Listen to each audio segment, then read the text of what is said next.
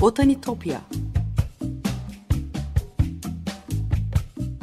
Sesli Doğa Tarihi Müzesi Bitkiler aleminin tuhaf ve muhteşem dünyasını belgeleyen botanik sanatına dair her şey. Hazırlayan ve sunan Benan Kapucu.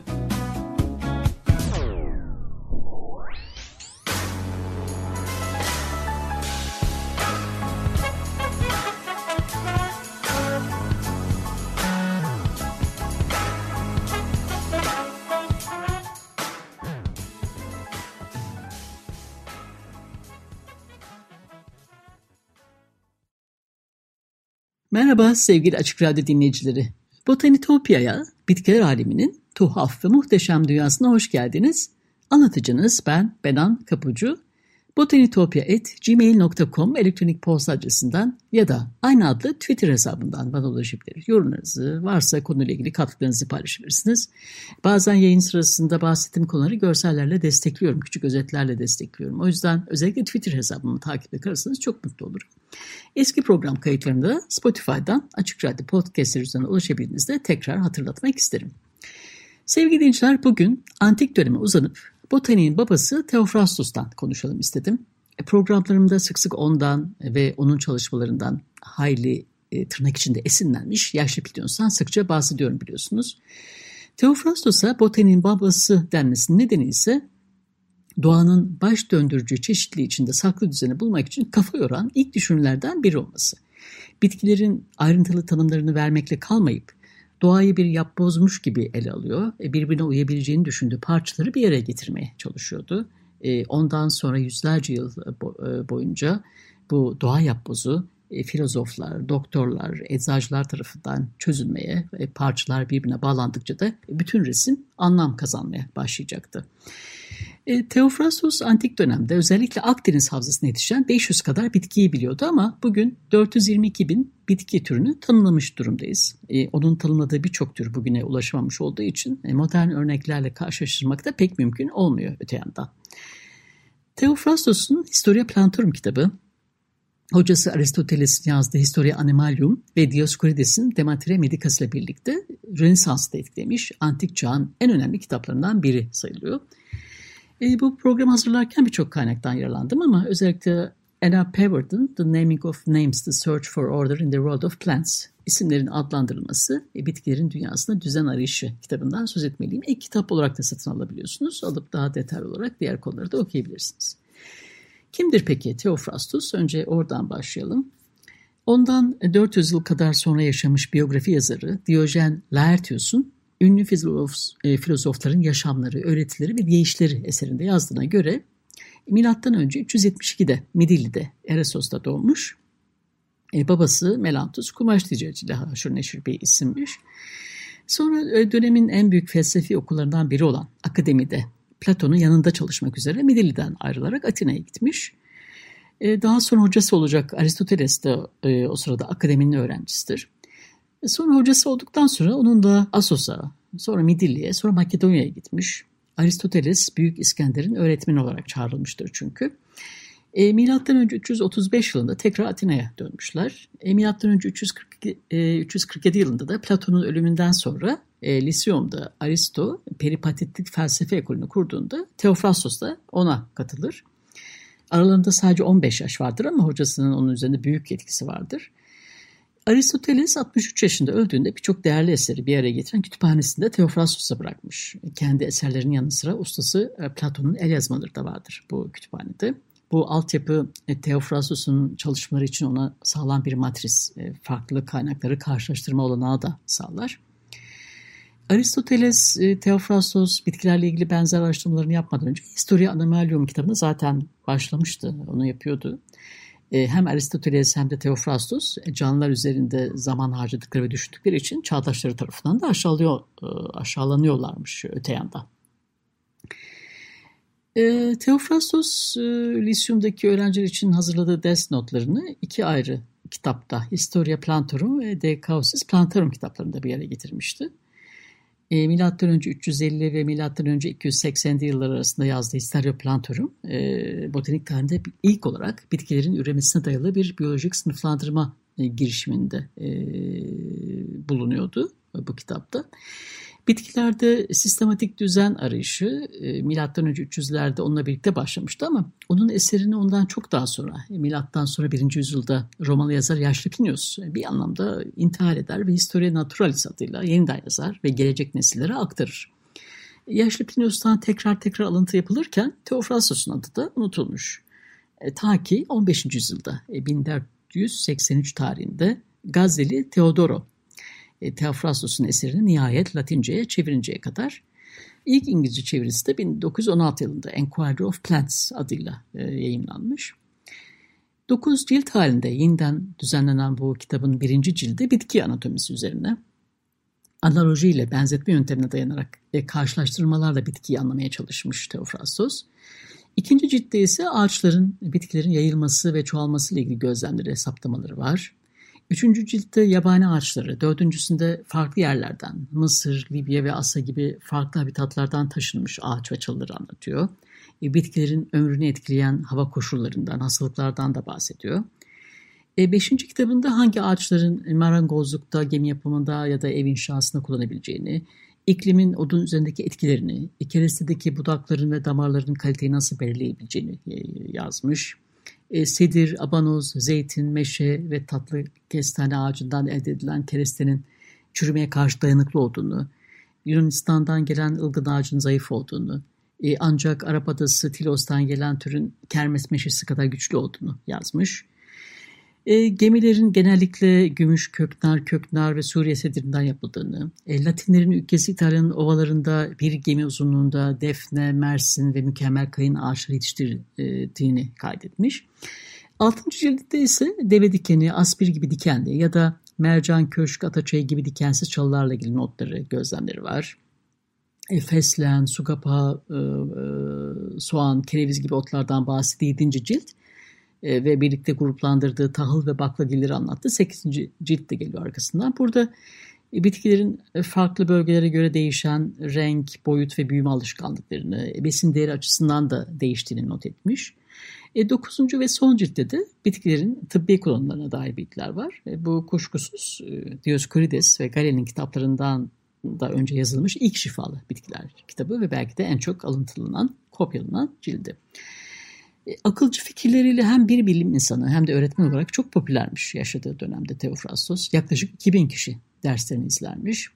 Tanrısal anlamına gelen Teofrastos adı da ilahi konuşma yeteneği, hitabeti nedeniyle hocası Aristoteles'in ona verdiği bir isim.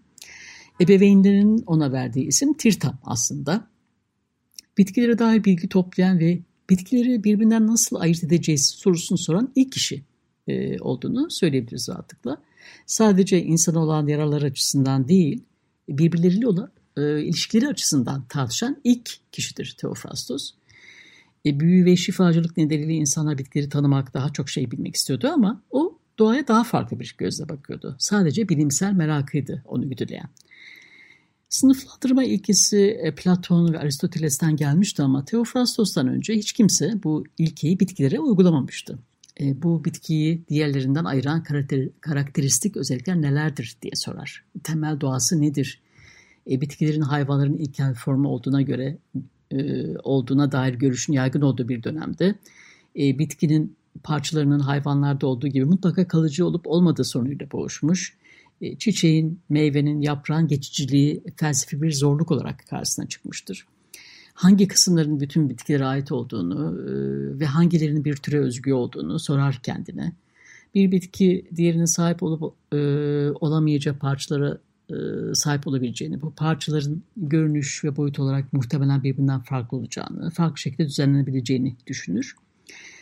E, Milattan önce 327 e, yılında öğretmenlik yap, yaptığı okul olan İSÜM'de e, Teofrastos'un sabah dersini dinlemeye gelen 2000 dinleyicinin önünde bir aşağı bir yukarı gezindiğini hayal edin örneğin. Bir elinde Ehli İSÜM'den akan dereyi gölgeleyen çınar ağacından bir yaprak, diğerinde de bir asma yaprağı vardır.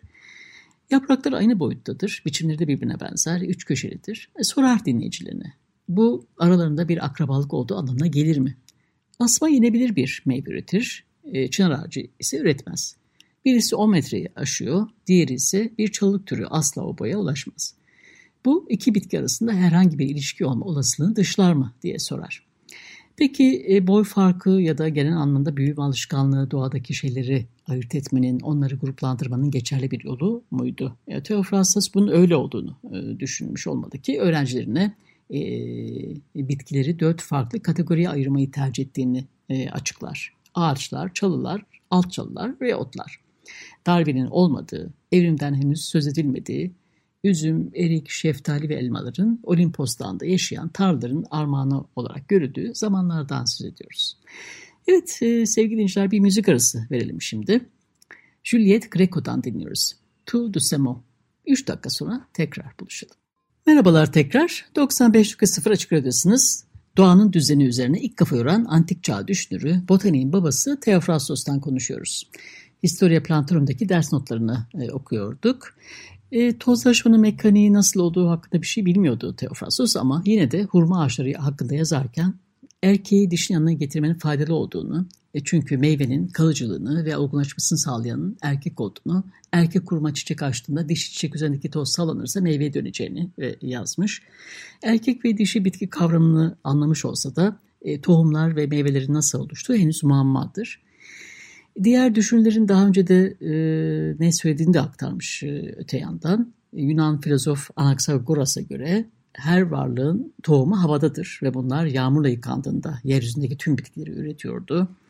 Atinalı tarihçi Kleidemos bitkilerin hayvanlarla aynı elementlerden yapıldığını ancak bileşimlerinin daha az saf ve daha soğuk olduğu için hayvandan daha ilkel kaldığına inanıyordu. Ee, Yunan şair Hesiod meşenin sadece meşe palomu değil aynı zamanda bal ve arı ürettiğini de söylüyordu örneğin.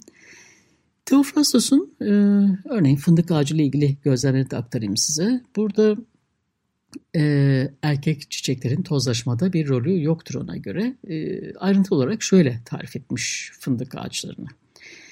E, fındık meyvesini döktükten sonra iyi boyutta bir kurtçuk büyüklüğünde olan kümelenme üretir. Bir saptan birkaç tane büyüyen bu kümelere bazıları kedicikler. Bunların her biri pul gibi dizilmiş küçük uzantılardan oluşuyor ve görünümüyle köklerin konisine benziyor. Daha uzun ve neredeyse baştan sona aynı kalınlıkta olması dışında körpe yeşil bir köknar konisinden farklı değildir. Bu kış boyunca büyür. Ee, ilkbahar geldiğinde pul benzeri çıkıntılar açılır ve sararır. Üç parmak boyunda büyür ancak ilkbaharda yapraklar oluşurken düşer ve fındığın e, kupaya benzer meyve kabukları oluşmaya başlar. Sapı tamamen kapatır ve bunların hepsinde çiçeklerin sayısı kadar fındık vardır diyor. E, öte yandan Annie Peverd'ın da yazdığı gibi henüz gözlüğün icat edilmediği, büyüteç ya da mikroskobun olmadığı yıllardan bahsediyoruz. Sadece kendi gözleriyle görebildiğini anlatmıştır Theophrastus. E, bir yapraktaki damarları görebiliyordu ama stomaları yani bitkinin içine ve dışına oksijen ve karbondioksit geçişini kontrol eden küçük gözenekleri göremiyordu. E, dolayısıyla oksijen, karbondioksit ya da yaprakları nasıl nefes aldığı hakkında hiçbir şey bilmiyordu. Canlıları bitkiler ve hayvanlar, e, hayvanları suda ve karada yaşayanlar, bitkileri ise ağaçları otlar ve çalılar olarak sınıflandıran e, akıl hocası ve ustası Aristo'yu izleyen Theophrastos, bitkileri anlamaya çalışırken analojiye e, de başvuruyor. Hayvanlarla da kıyaslıyordu. Ona göre hayvanlar gibi bitkiler de e, damarları, sinirleri ve etleriyle tanımlanabilirdi. Kimi zaman işe yarar onun benzetme yöntemi de. Yaprağın e, biçim bakımından çok çeşitli olduğunu ancak bir tür içinde makul ölçüde değişmez olduğunu ve bu yüzden ayrım yapmak için iyi bir temel oluşturduğunu gözlemlemiş. E, derslerinde öğrencilerine anlatırken e, analoji yöntemini kullanır. Örneğin e, mızrak biçimde yaprakları olanları defne olarak tanımlıyor. Dikdörtgen yaprakları zeytin yapraklarıyla karşılaştırıyor. Yuvarlak yapraklar için armudu standart olarak kullanıyordu armut yaprağını. E, gürgen çok daha uzun, uzun, keskin bitişi olan, daha büyük ve yapraklarının çok damarlı ve kenarların tırtıklı olması dışında armut biçimli yaprakları sahip olarak tanımlamış örneğin. E, ancak her zaman gösterge olarak yaprakları görülmezdi elbette. E, aynı bitki üzerinde far, bazen farklı yapraklanmalar da olabiliyordu. Theophrastos e, siyaset, etik, retorik, matematik, e, matematik, astronomi üzerine yazabilecekken bunu e, ki bunu da yapmıştır aslında. Neden beynini ağaçlar için yoruyordu. O zaman e, bu anlamda eleştirileri göğüslüyordu. E, felsefe diğer çalışmaları kadar bitkilerle ilgili araştırmalarında temelini oluşturuyordu e, çünkü. Theophrastus alfabetik olarak e, badenden asmaya kadar uzanan bir bitki ansiklopedisi yazmıyordu. Temel özellikleri tanımlamaya yardımcı olmak için bitkiler hakkında sorular soruyordu. Bir bitkiyi nasıl tanımlarsınız? E, bunları sınıflandırmada özellikle hangi kısımlar yol gösterici olabilir? E, bitkiler ve hayvanlar arasında benzetme yoluyla bağlantılar kurmak zaman zaman işini zorlaştırıyordu tabii. Bir e, bitkinin çiçeğini veya meyvesini onun yavrusu olarak adlandırabilir misiniz? E, bitki adeta çiçek ve meyveyi doğurur hayvanların aksine ama onun bir parçası olmaya devam eder. Ruh bitkinin neresinde saklıydı? Bir ruhu olması gerekiyordu ki olması düşünülmezdi o zaman anlayışına göre. E, ama bir bitki köklerden, gövdelerden, yapraklardan ya da tohumlardan büyüyebildiğine göre öz varlığı bitkinin her yerindeydi. Teofrastos e, çeşitli önermeler aracıyla bu sorgulamalarını dikkatlice e, tartışarak sonunda bir bitkinin ruhunun köküyle gövdesinin birleştiği yerde yattığı sonucuna varmış. Theophrastus'un iki eseri de yani Historia Plantarum ve de Cassius Plantarum e, o zamanlar bitkiler hakkında mevcut olan tüm bitkilerin bir sentezini sunuyor bize. E, ayrıca bir orman yangından sonra çamın tekrar kökünden canlanması gibi kendi gözleri gördüğü bazı olayları da dahil etmiş e, Teofrastus ve şöyle yazar e, örneğin. Bu Mideli'de Pira çam ormanı yandığında oldu der. E, elma ağaçlarının gövdelerinde genellikle vahşi hayvanların yüzleri gibi büyüyen budaklara dikkat çekiyor. E, Lisyum'da dene kenarında büyüyen çınar ağacını anlatırken e, ağaç henüz gençken köklerini 33 ağaçlı uzağa gönderdiğini, öte yandan yaşlı Kral Dionysus'un Regium'da diktiği çınarların o kadar uzamadığını yazıyordu. E bazen çelişkili olsa da e, Kaz'da, Makedonya, Arkadya ve Girit'ten bilgiler de vardır eserlerinde. Sadece e, Adriyatik kıyısındaki İlyada irisinin iyi yetiştiğini, e, Pontus halkının dini tünellerinin için ihtiyaç duydukları e, defne ve mersin yetiştirmenin çok zor olduğunu yazar.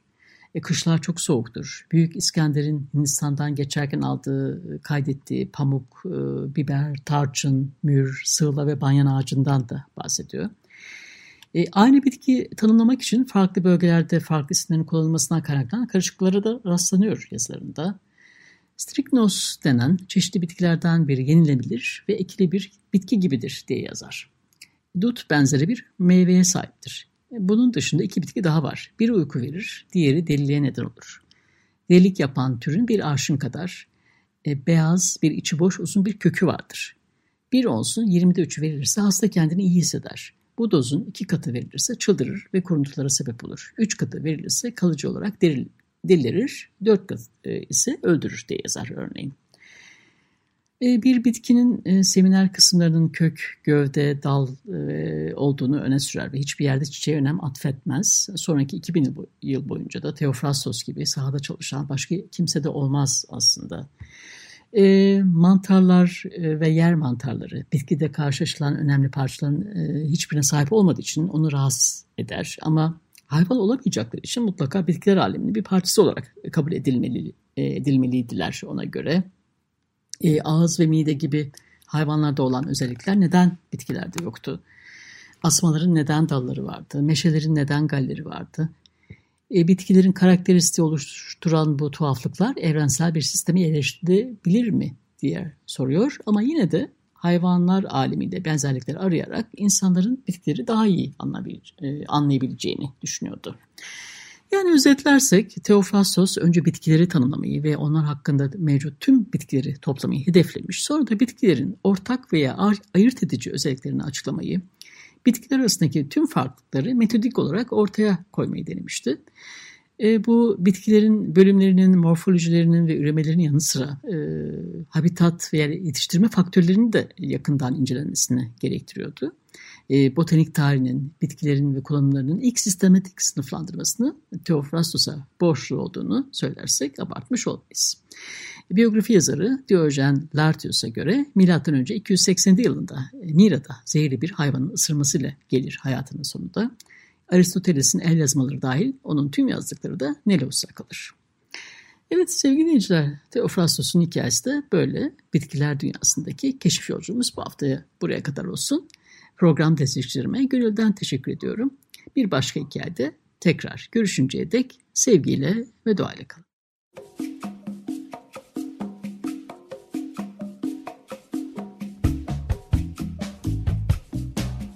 Botanitopya Sesli Doğa Tarihi Müzesi Bitkiler aleminin tuhaf ve muhteşem dünyasını belgeleyen botanik sanatına dair her şey.